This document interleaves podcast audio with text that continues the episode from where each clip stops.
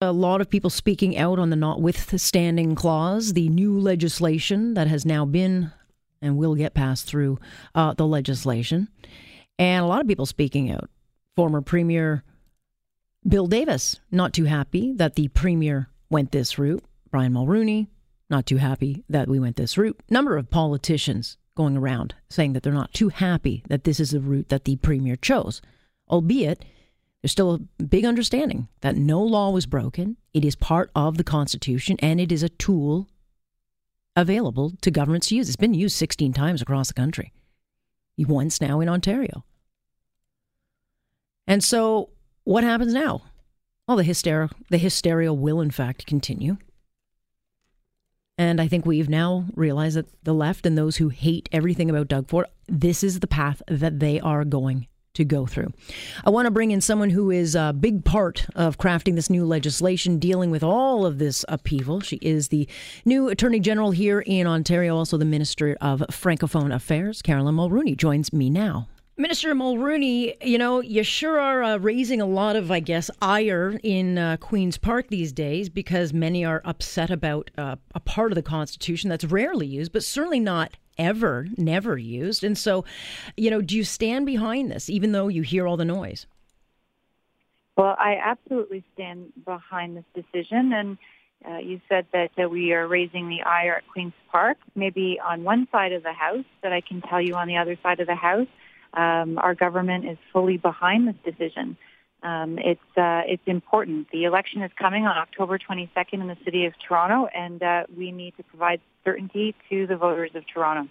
Certainly, a lot of people are asking, well, why? Who cares about Toronto issues? You guys are a provincial government. You run the province. Worry about the province and not just one area, which is the city of Toronto and councillors in particular. Well, we ran on a on a promise to uh, to streamline government and make government work for people. And that's what our bill uh, is, was intended to do by making, uh, reducing the size of Toronto City Council from, it was going from 44 to 47 wards to reducing that to 25 wards so that it aligns with the federal boundaries and the provincial boundaries. But if I'm living uh, in London, making, why do I care? If I'm living in Hamilton, why do I care?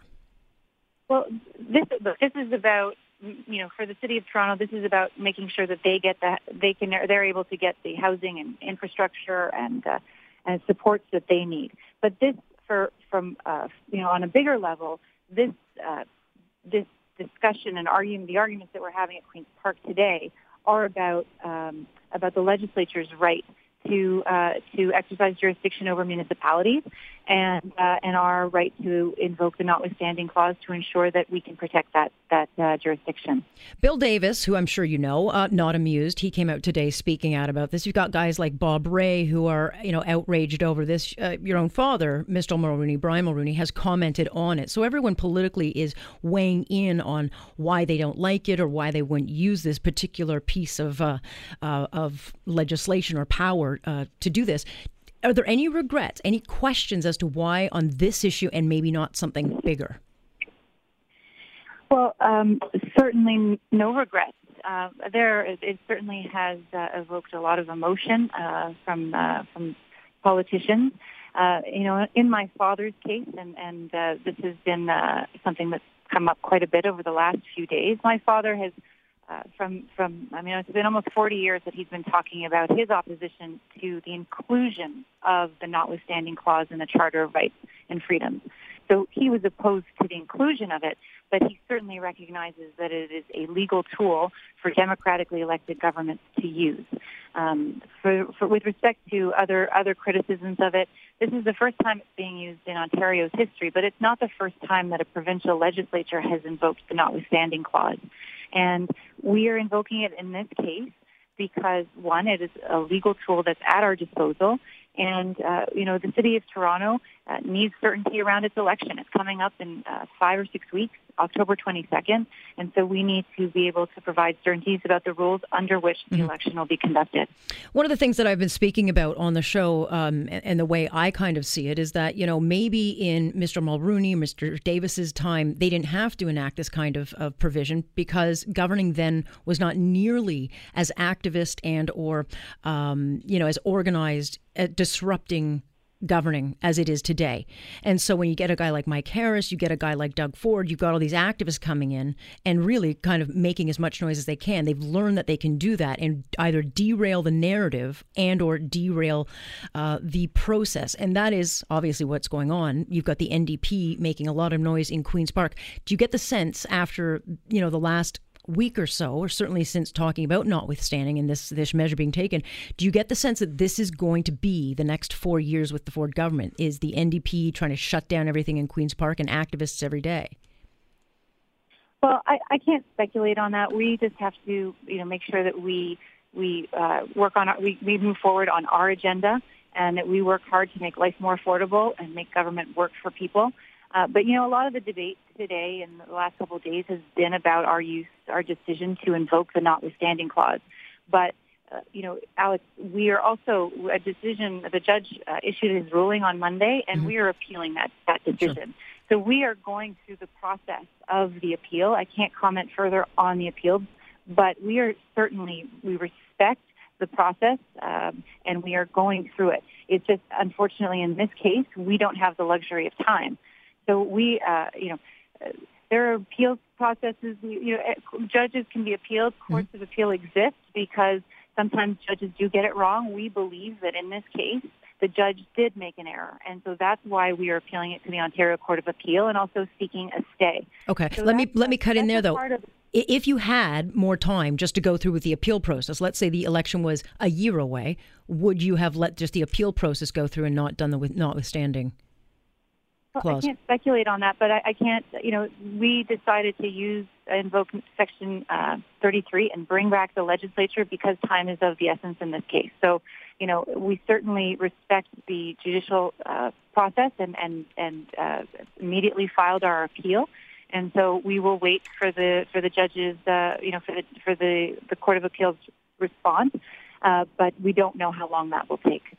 Will this become a thing? You've got a lot of people saying, okay, so are they going, is the Ford government, is this how they're going to run the province that we are going to see the notwithstanding clause used every time, you know, they try to do something? We, look, we, uh, governments in the past have been challenged by uh, litigants. I mean, that's why my ministry exists in part to, to defend government policies uh, that are, that are litigated. Um, at the same time, you know, I can't speculate on what the next four years will look like. Uh, we are working hard every day to, and, you know, to make life more affordable and, and, and fulfill the promises that we made during our election campaign. Um, some people are not going to like it, and they're welcome to use the courts, and we will defend our policies in those cases. Do you get the sense, though, that there's going to be any kind of working relationship between the Conservatives and the NDP, or are they are we going to see this kind of upheaval and chaos that we saw uh, saw today? Well, I certainly hope that they will appreciate that uh, what we are, what our purpose and what our mandate is, is to make life, as I've said a few times already, make life more affordable, and that should be something that they should be considering as well. And so I hope that they will realize that uh, this isn't about theater, uh, which is the way they're suggest what they're suggesting that this is not about you know the, the what they're suggesting is not actually the case. This is about we are doing what we believe is right, what is in the best interest of the people of Ontario, and in this case, for the city of Toronto. I do think that we're seeing a pattern. We're up to seven, maybe eight lawsuits, the Greenpeace being the latest, um, you know, where you've got these activist groups that are either going to use the courts to try to get in and around what you guys are doing or somehow stall this. But there's so many tactics these activists today can use and will use uh, to disrupt your mandate. Uh, is this what you're foreseeing? Is that you're going to be dealing with constant, constant court cases and challenges to everything you do? Uh, well, I, I, as I said, I can't predict that. But you know, Alex, we were elected on June 7th. Uh, the, our cabinet was appointed June 28th, and we came back uh, with a, an, an unusual summer session right away, and we got to work. And so we've been very busy, and so we have been bringing in legislation. So I'm not surprised that there is probably a lot of leg- uh, litigation as a result, maybe more so than others have done. But I don't, you know, we've been particularly busy um, and uh, and moving forward with our agenda. So I think that's part of the course of governing. Uh, whether people are being more activist, I, I you know, I, I might have to do a little study on that and see what's what's happened in the past. But I can tell you that I think that this is part of it. The Ministry of the Attorney General is ready for it. Um, but we will still be moving ahead with our agenda because we believe what we're doing is in the best interest of the people of Ontario and in this case the people of the City of Toronto quickly, just just to throw something at you because your your background is in law, um, would you ever possibly talk to your federal counterparts about uh, looking into to the role of judges and if in fact they are becoming too activist in their role? Because we you know we had the decision with Trans Mountain last week. We have this particular ruling on Monday, which if you read it, and I know you have, um, I think most agree uh, and in fact, I'd say 99% agree that, that it was an overreach and it was a, a very kind of odd uh, particular ruling where it seemed that the judge was now trying to make the laws. Do you get the sense there's a type of conversation that can be had about maybe changing this or, or uh, looking into whether judges are overreaching?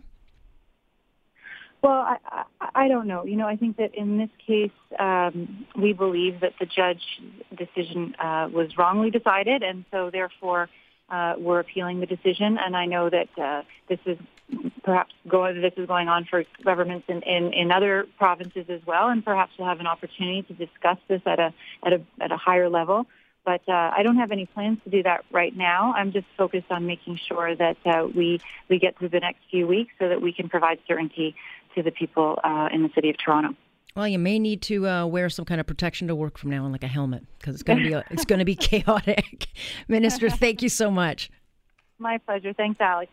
That is uh, Minister Caroline Mulroney joining us tonight. Here on Point, I'm Alex Pierson. This is Global News Radio.